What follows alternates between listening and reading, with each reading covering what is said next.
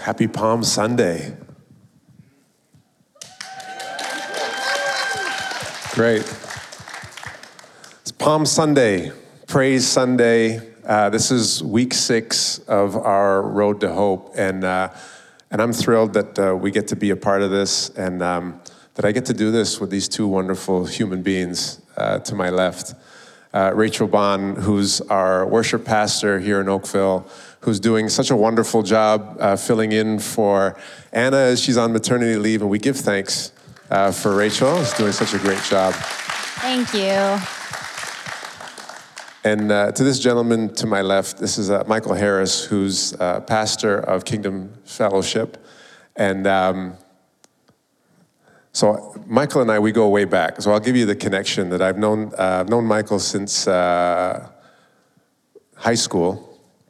And um, so you can either blame him or thank him because he doesn't really know this, but uh, he's part of the reason, well, he actually led me to Jesus without him actually saying a prayer or taking me to any uh, presentation or seeing him on stage. But while I was in high school, watching uh, my brother live his life and, and carry himself away was very peculiar and interesting to me. And then as I got older, his, uh, his family kind of took me in under their wing and um, yeah, I don't, I don't think I told you that until like maybe just a couple weeks ago or something. But so again, you can either blame him or, or thank him, uh, depending on what you want. But I'm, uh, before he's uh, before he's a pastor of his church in Guelph, before he was my friend, he's a, a, worshiper. He's somebody that just loves Jesus, and it oozes out of him in everything that he does. So I thought, who better to have? I'm I'm supposed to speak on praise, and uh, who better to have uh, to my left than my brother uh, Michael to share. So we're going to talk a little bit about what it is to praise. And uh, it's no coincidence that it's on Palm Sunday that we'd have this kind of conversation. And as you know, Palm Sunday is uh, very significant in the sense that it starts off what's known as Holy Week or Passion Week. And it's the, the, the week that starts off the, uh, the Passover uh, in the Jewish tradition.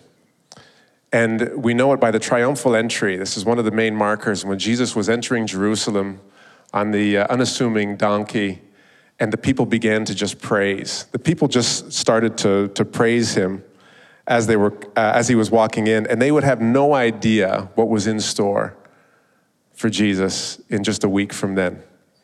They'd have no idea, but Jesus encouraged them to praise anyway.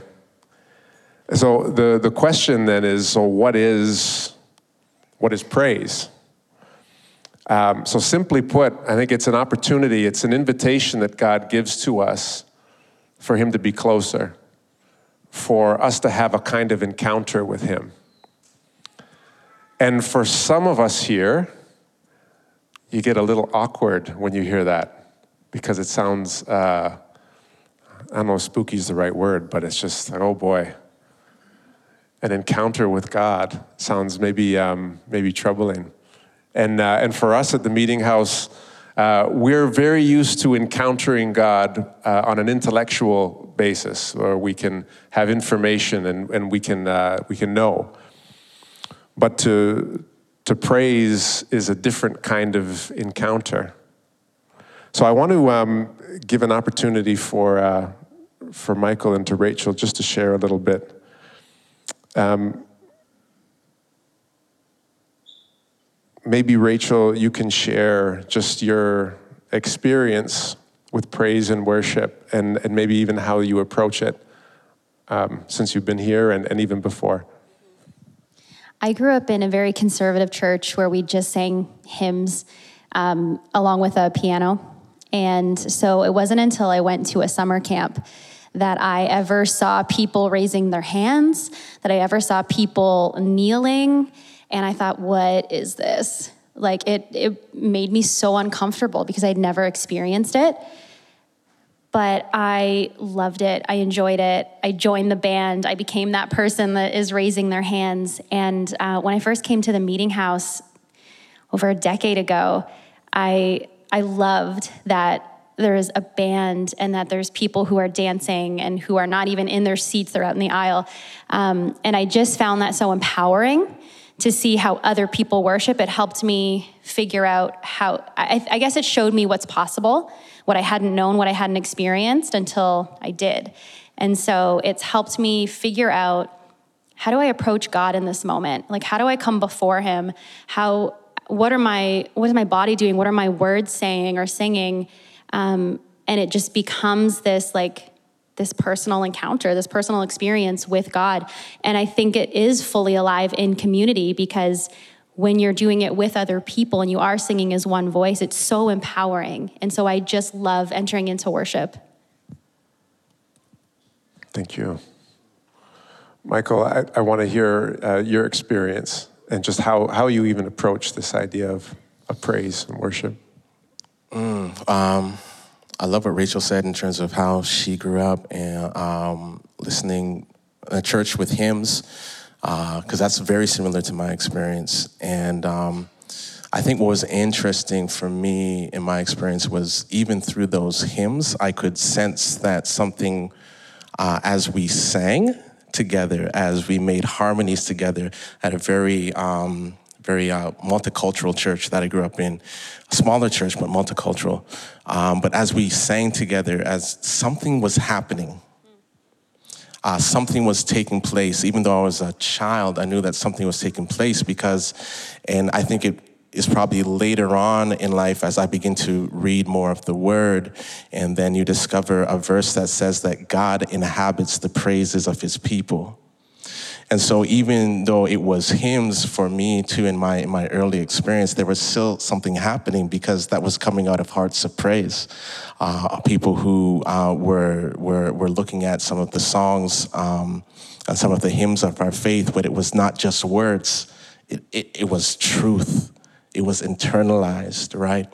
And and so I, I think that something always happens when, from hearts of gratitude, um, whether it be a cappella in terms of with no music, someone just learned a new term right now, a cappella.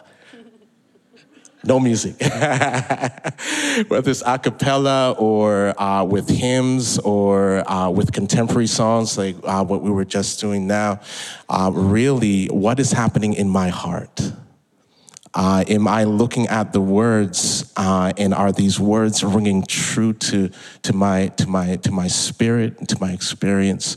And so, so much of worship for me has uh, simply be become about you know is this this true? Like what am i what i am singing about? Is it true? This god that i am singing about is it really true? Like is he really awesome in power is he really greater than any other God? And there's a lot of gods, you know? And when I realized for myself that this is true, like I'm actually singing, uh, praising a living God, and we have his testimony not just in scripture, but in our own lives of what he has done for us, what he is doing for us every day. Yesterday, I asked my daughter, we were talking about church, and I asked my daughter, she's getting into painting, and I asked her, if you painted a beautiful picture for somebody, and uh, she's 10, and, and, and you gave it to them, and they never said thank you, I said, how would that feel? And she said, well, you know, would feel I would feel bad because I guess they didn't like what I took time to do. And in my mind, even though I, didn't preach to her then, y'all, but in my mind, I was just like, man, every day God is painting a picture, even just with a sunrise, right? God is painting a picture, and He's like, are you going to take the time, Michael, just to say thank you? For the next breath, say thank you. So that's uh, kind of my approach to worship, to praise. Yeah. Well, I, I think it, it addresses a kind of cognitive dissonance that we have sometimes where we'll, it's something that we do at the beginning before the teaching starts, and it's just we'll say the words or we'll sing the words, but do we mean what we say? And there's that line that was in the quotes that talked about those that pray, or those that sing, pray twice. And, uh, and that, that resonates with me that no, it, it eliminates that cognitive dissonance and says, no, I'm, I'm actually, I'm, this is a prayer uh, as well as a praise, right? And that's how we understand the Psalms, right? The Psalms or the songs are just a number of prayers that are there. It's great. Um, the, the next piece that I want to talk about is so it's connected to um, just this idea. So there's a term that I, I heard recently, like since, uh, since COVID has started, and it's this idea of um, toxic positivity. And it's this idea that everything is good and we just have to just put a positive spin on all things as, as they come. And I think for some of us, as we look at this idea of praise, it can feel as though there's a um, there's this toxic positivity, like the world is falling apart, and yet you, are asking me to be happy, clappy, and it just it seems disingenuous, right? To have to be able to to sing a praise while uh, hard things are happening. So I wonder, Rachel, if you can just speak on maybe uh, your experience of God being with you or meeting you in a hard place through praise or healing you through praise. Yeah, for me, music is really healing. Um, as a songwriter, I would say some of my best songs have come out of my worst experiences. Like when I'm feeling my worst, when I'm feeling unworthy, when I'm feeling very human. Um, and to be able to sit sit with that because my feelings are valid and life is hard um, but then to to say okay god like i know you can make something from this and to just sit there and put out the words that i'm feeling and even just singing a melody like something happens when like I'm sitting there praying and I'm trying to write, and God says, I can use this.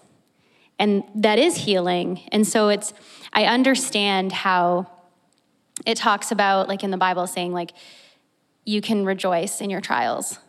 And, and I'm not afraid of them. I'm not afraid of hard times because I know God has met me there. And I would say that those times in my life is when I have felt Him the most and not since. It's like in those moments, the spirit of comfort is so present and I'm so aware. And it's really only in those moments. And so I understand, like, when I'm going through something, I'm like, I know God's here. I know He's going to use this. I know He redeems. And I just trust that. And, and then, yeah, it makes me just grateful and just want to want to sing, want to write, want to praise. That's great. Thank you. Michael. Preach.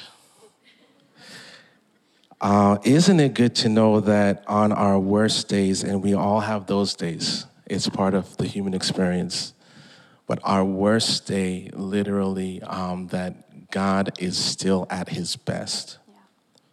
Um, he has not changed. Um, and he doesn't change. And when I look at some of the songs that, like Rachel was saying, some of the songs that have come out of um, the, the, the, the experience of followers of Jesus, they've come from some of the worst things that we've gone through. I think of uh, Jeremiah, who um, not only prophesied that Jerusalem would be destroyed, but he actually saw it happen. Uh, and he was there in the aftermath. And that's how we get the book of Lamentations in terms of this lament, in terms of, oh my goodness, like the city and the people that God has loved. And he sees and he's experiencing and internalizing uh, what has happened because it's real. So the hurts that we go through are real. The pain that we go through are real. The trials that we go through, that Rachel was saying, they're real. They're going to come to every believer.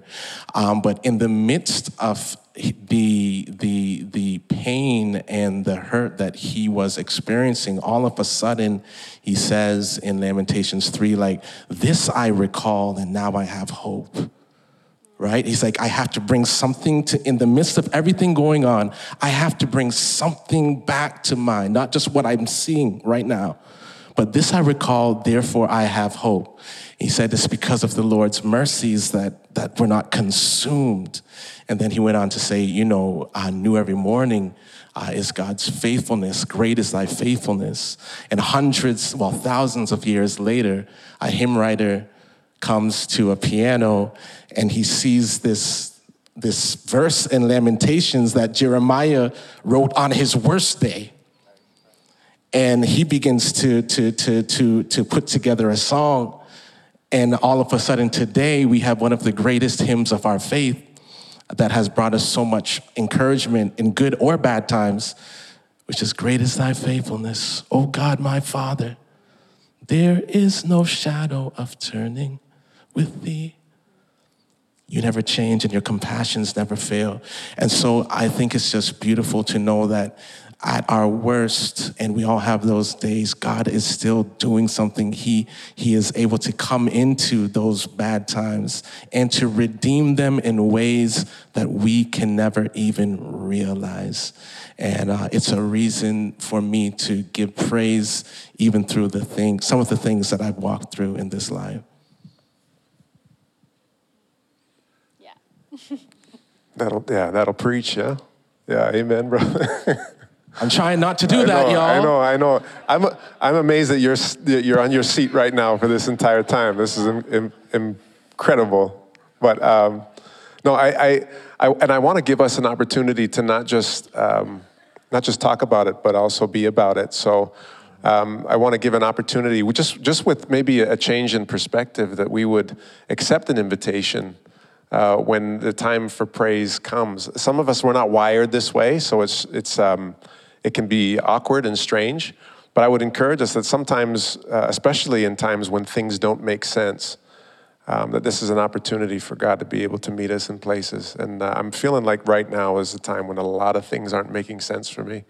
Um, more information isn't helping me. It's actually, in some cases, like more, more knowledge, more information actually can make things even worse. But it's like, what an opportunity for us to be able to meet with God um, together. So, um, so I want to uh, just close us in a, a, time of prayer and then invite us into a time of praise. That we can have a, a song where we can actually uh, change the disposition of our heart. And that's not necessarily uh, going to manifest itself in an outward thing where you're doing um, cartwheels and backflips down the aisle, which is, which is totally fine if you can do that. That's wonderful but uh, it can be a, a, byproduct but but just even just changing your disposition believing the words like treating the words of a song as a prayer um, to be able to uh, transform your disposition. It's, it's a heart posture uh, as opposed to uh, anything else. So let me um, let me close us with the prayer that's ending with the um, uh, this road to hope and invite the band to come back and, and just lead us in one more song. And um, yeah let's pray Father, I remain confident of this that I will see the goodness of the Lord in the land of the living. And I will wait for you, Lord. And I will be strong and take heart and wait for you, Lord. So I want to invite us to, uh, to take this time to stand and, uh, and treat this as an opportunity, as, um, as an invitation as opposed to an opportunity just to, uh, to watch. And let's worship together.